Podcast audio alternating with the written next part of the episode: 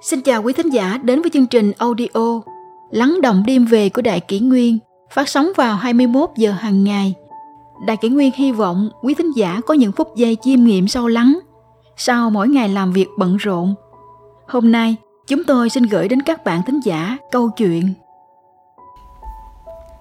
Cảnh giới nhân sinh Tuổi trẻ đọc Lý Bạch Trung niên đọc Đỗ Phủ Tuổi già đọc Tô Thức có người nói, Cuộc đời như quán trọ trần gian. Hết thảy mọi thứ trong đời trượt đến rồi trượt đi, Không có gì là lâu bền vĩnh cửu. Trời đất có xuân hạ thu đông, Đường đời có sinh có lão, Có bình minh và cũng có xỉ chiều. Con người ta, tuổi thanh xuân tưng bừng nhiệt huyết, sôi nổi hào hùng, mang theo một chút ngạo nghễ một chút ngông nghênh. Giống như lý bạch đã từng viết trong mộng du thiên mụ ngầm lưu biệt. Sao cứ phải khom lưng cụm mắt thờ quyền quý, khiến ta chẳng thể vui vẻ nở mặt mày. Nhưng đến một độ tuổi nào đó, cái ngông cuồng ngạo mạn kia sẽ được thay thế bằng sự chiêm nghiệm, quay trở về với khoảng trời trầm tư tĩnh tại nói đơn giản hơn chính khí của con người là một loại sức mạnh cũng là một loại cảnh giới.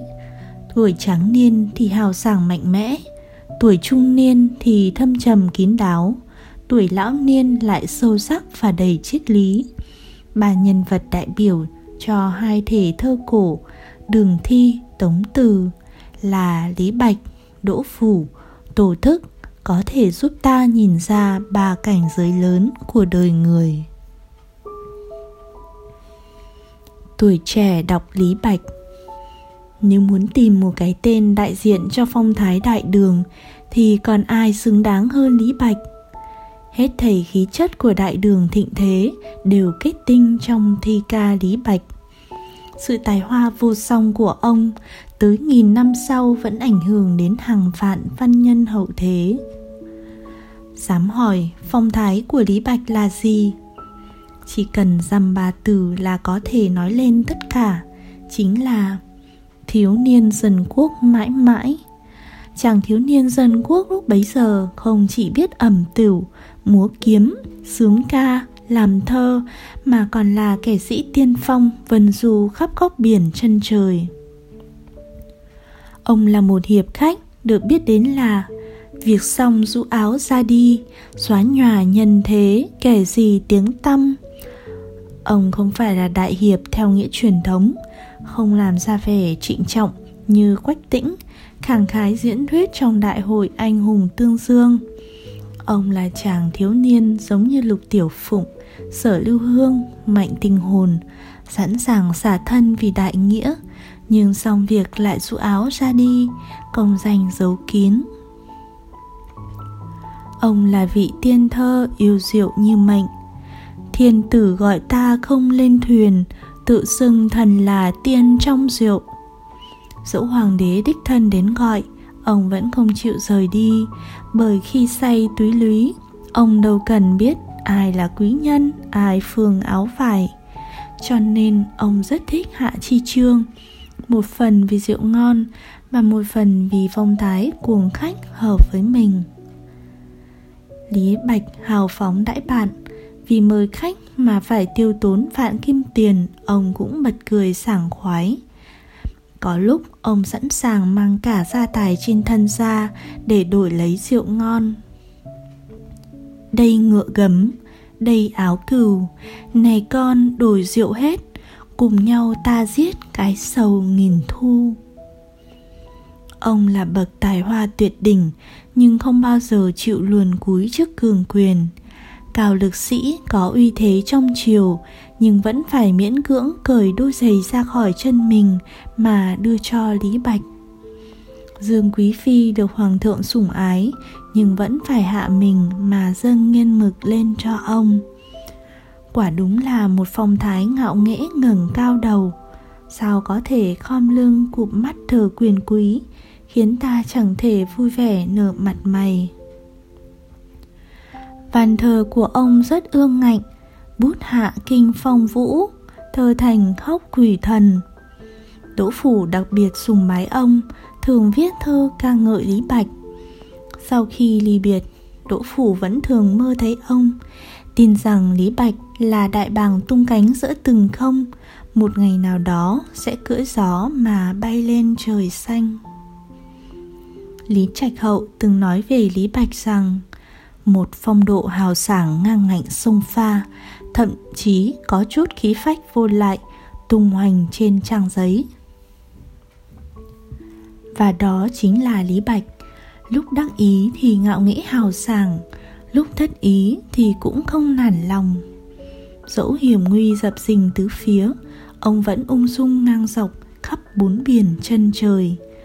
Ở tuổi thiếu niên anh Tuấn hay là lúc tuổi đã xế chiều, ông vẫn mãi là anh hùng đắc chí trong thời đại huy hoàng, là cuồng khách rượu say có phong thái ung dung tự tại. Đối với danh lợi kim tiền, ông không hề đoái hoài đến, mà chỉ truy cầu việc thể hiện cá tính bản thân. Tuy trải qua nhiều lần vinh nhục, ông vẫn ngạo nghễ trên con đường thơ ca với cảm giác tự hào. Nhưng trên thế giới này chỉ có một Lý Bạch, sẽ chẳng có người thứ hai giống như ông. Từ đầu đến cuối luôn bảo trì độ xuân xanh thuần khiết, trẻ mãi không già. Vậy thì với người yêu thơ, đến một lúc nào đó sẽ muốn tìm về một nơi có phong vận, ít nhiều phảng phất khí thái của tuổi trung niên. Đến lúc này sẽ là một nhân vật mới. Và vì thế, Đỗ Phủ xuất hiện. Trung niên đọc Đỗ Phủ So với độ bay bổng hào phóng và tuổi trẻ khinh cuồng của Lý Bạch thì Đỗ Phủ thâm trầm và ổn định hơn nhiều. Nếu Đỗ Phủ sống ở thời nay, chúng ta có lẽ không coi ông như thánh nhân, sẽ nhận ra rằng ông cũng là một người bình thường bình dị giữa chúng ta. Thậm chí nhiều lúc ông không còn là nhà thơ lớn mà chỉ là một ông lão nghèo khổ đang đi biệt quê hương. Ông không cần lời lẽ khoa trương, chỉ dăm ba câu đạm bạc nhưng lại thể hiện ra sự ổn định mà người bình thường khó có thể đạt được. Đỗ Phủ có câu Thơ là chuyện nhà của ta, còn theo nho học làm quan là truyền thống của Đỗ gia, là tiếp tục sự nghiệp của các bề tôi trước đó. Trọng điểm của những điều ông học là tu văn. Ông nội ông là Đỗ Thẩm, giỏi thuyết nói, nổi danh ở thi đàn, là tấm gương mà Đỗ Phủ luôn lấy làm tự hào. Ông không có điều kiện vùng vẫy dọc ngang, mặc dù trong sáng tác của ông cũng có lúc tự tại, tiêu diêu như thế. Song chơi tề triệu thỏa tình, áo kiều ngựa tốt, nghĩ mình cuồng ngông. Nhưng thơ ông lại không bay bổng phóng khoáng như Lý Bạch. Dẫu sao đó vẫn chỉ là ngày vui ngắn chẳng tày gang. Trách nhiệm và sứ mệnh luôn là sợi dây xuyên suốt trong cuộc đời của ông. Thơ Đỗ Phủ luôn có sự liên quan với sắc thái thời đại một cách mạnh mẽ. Ông bước từng bước chắc chắn, đối diện thẳng vào những mặt đen tối của xã hội, phản ánh nỗi bi kịch thống thiết của những người vô tội trong thời đại mình. Và đó cũng chính là nét hấp dẫn trong sáng tác của Đỗ Phủ – trong những năm tháng sống đời lang bạt. Ông không chỉ diễn tả sự khó khăn và hoàn cảnh khốn đốn của bản thân, mà còn dành tình cảm cho những binh sĩ và dân nghèo. Sự ổn định của ông không chỉ là nét trầm tĩnh, mà còn phát triển hơn nữa thành sự kiên định và cương nghị, mang non nước của dân tộc mà tiến về phía trước trong sử ký, bá di liệt truyện có câu Kẻ tham lam chết vì tiền tài, kẻ sĩ bất khuất chết vì danh tiếng, người thích hư danh chết vì quyền lực, chỉ có thường dân là ham sống. Mà cái nhìn rất chân, rất thiện về thế gian của Đỗ Phủ là xuất phát từ bản năng của ông. Kẻ sĩ lấy việc thiên hạ làm việc của mình.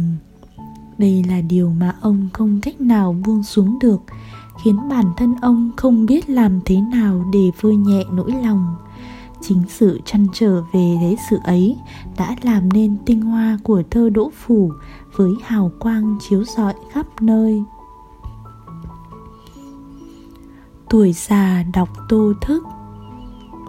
Tô thức từng sống những năm tháng đầy ải ở Hoàng Châu, vốn là nơi hoang vu và hẻo lánh. Ông phải sống cuộc sống bấp bênh chưa từng có, trong khi kẻ đối địch lại không chịu buông tha cho ông. Mâu thuẫn giữa lý tưởng và hiện thực, giữa nhập thế và xuất thế cứ đan xen trong tâm trí, khiến ông không cách nào thoát khỏi. Khi ăn uống kham khổ, ông viết hàn thực tiếp kể về ngôi nhà nhỏ như chiếc thuyền đánh cá ẩn hiện trong mây nước mụt mù và gian bếp trống trơn rau luộc lạnh ngắt cái bếp vỡ đốt lau sậy ẩm ướt. Nhưng đó vẫn chưa phải là toàn bộ cuộc sống của đông pha cư sĩ. Ông đã tìm kiếm sự an nhàn trong tư tưởng thích lão, vốn được tiếp thu từ rất sớm, hấp thu tinh hoa của tam giáo nho tích đạo. Những điều đó đã giúp ông có được tư tưởng tĩnh tại, cẩn thận điềm tĩnh ứng phó nỗi ưu sầu hoạn nạn có được chỗ dựa tinh thần mà từ đó trở nên lạc quan, sống ở nơi lưu đầy nên cứ tùy ý mà thích ứng. Trong bức thư gửi cho tử do, ông viết, tùy tình cảnh mà tiêu diêu tùy duyên phận mà buông xả. Tự ông khai hoang trồng trọt, ra vào nơi bếp núc, rửa sạch chảo gang, thêm một chút nước, đưa ít củi vào lò dẫu lửa không đủ, nhưng vẫn ninh được nồi thịt ngon. Cuộc sống thanh bần, nhờ đó mà thêm một chút dễ chịu. Những ngày làm việc đồng áng cũng vẽ thêm màu sắc cho ngày tháng lưu đầy cho nên, ngoài gia cảnh bần cùng khổ cực, ông cũng tạo cho mình một con thuyền nhỏ trôi theo dòng, khoáng đạt điềm nhiên mà sống quãng đời còn lại trên sông nước những khổ nạn và cay đắng qua năm tháng dần dần bị mài mòn, thậm chí còn phảng phất chút sắc màu lãng mạn. Điều đã qua chỉ là quá khứ, điều còn lại là ngũ vị đầy đủ của cuộc đời. Câu chuyện của ba thi nhân lớn thời tống từ đường thi cho ta thấy chuẩn tắc sống của người xưa, sống cảnh bần hàn mà không đổi tiết đối mặt uy vũ mà không chịu khuất phục.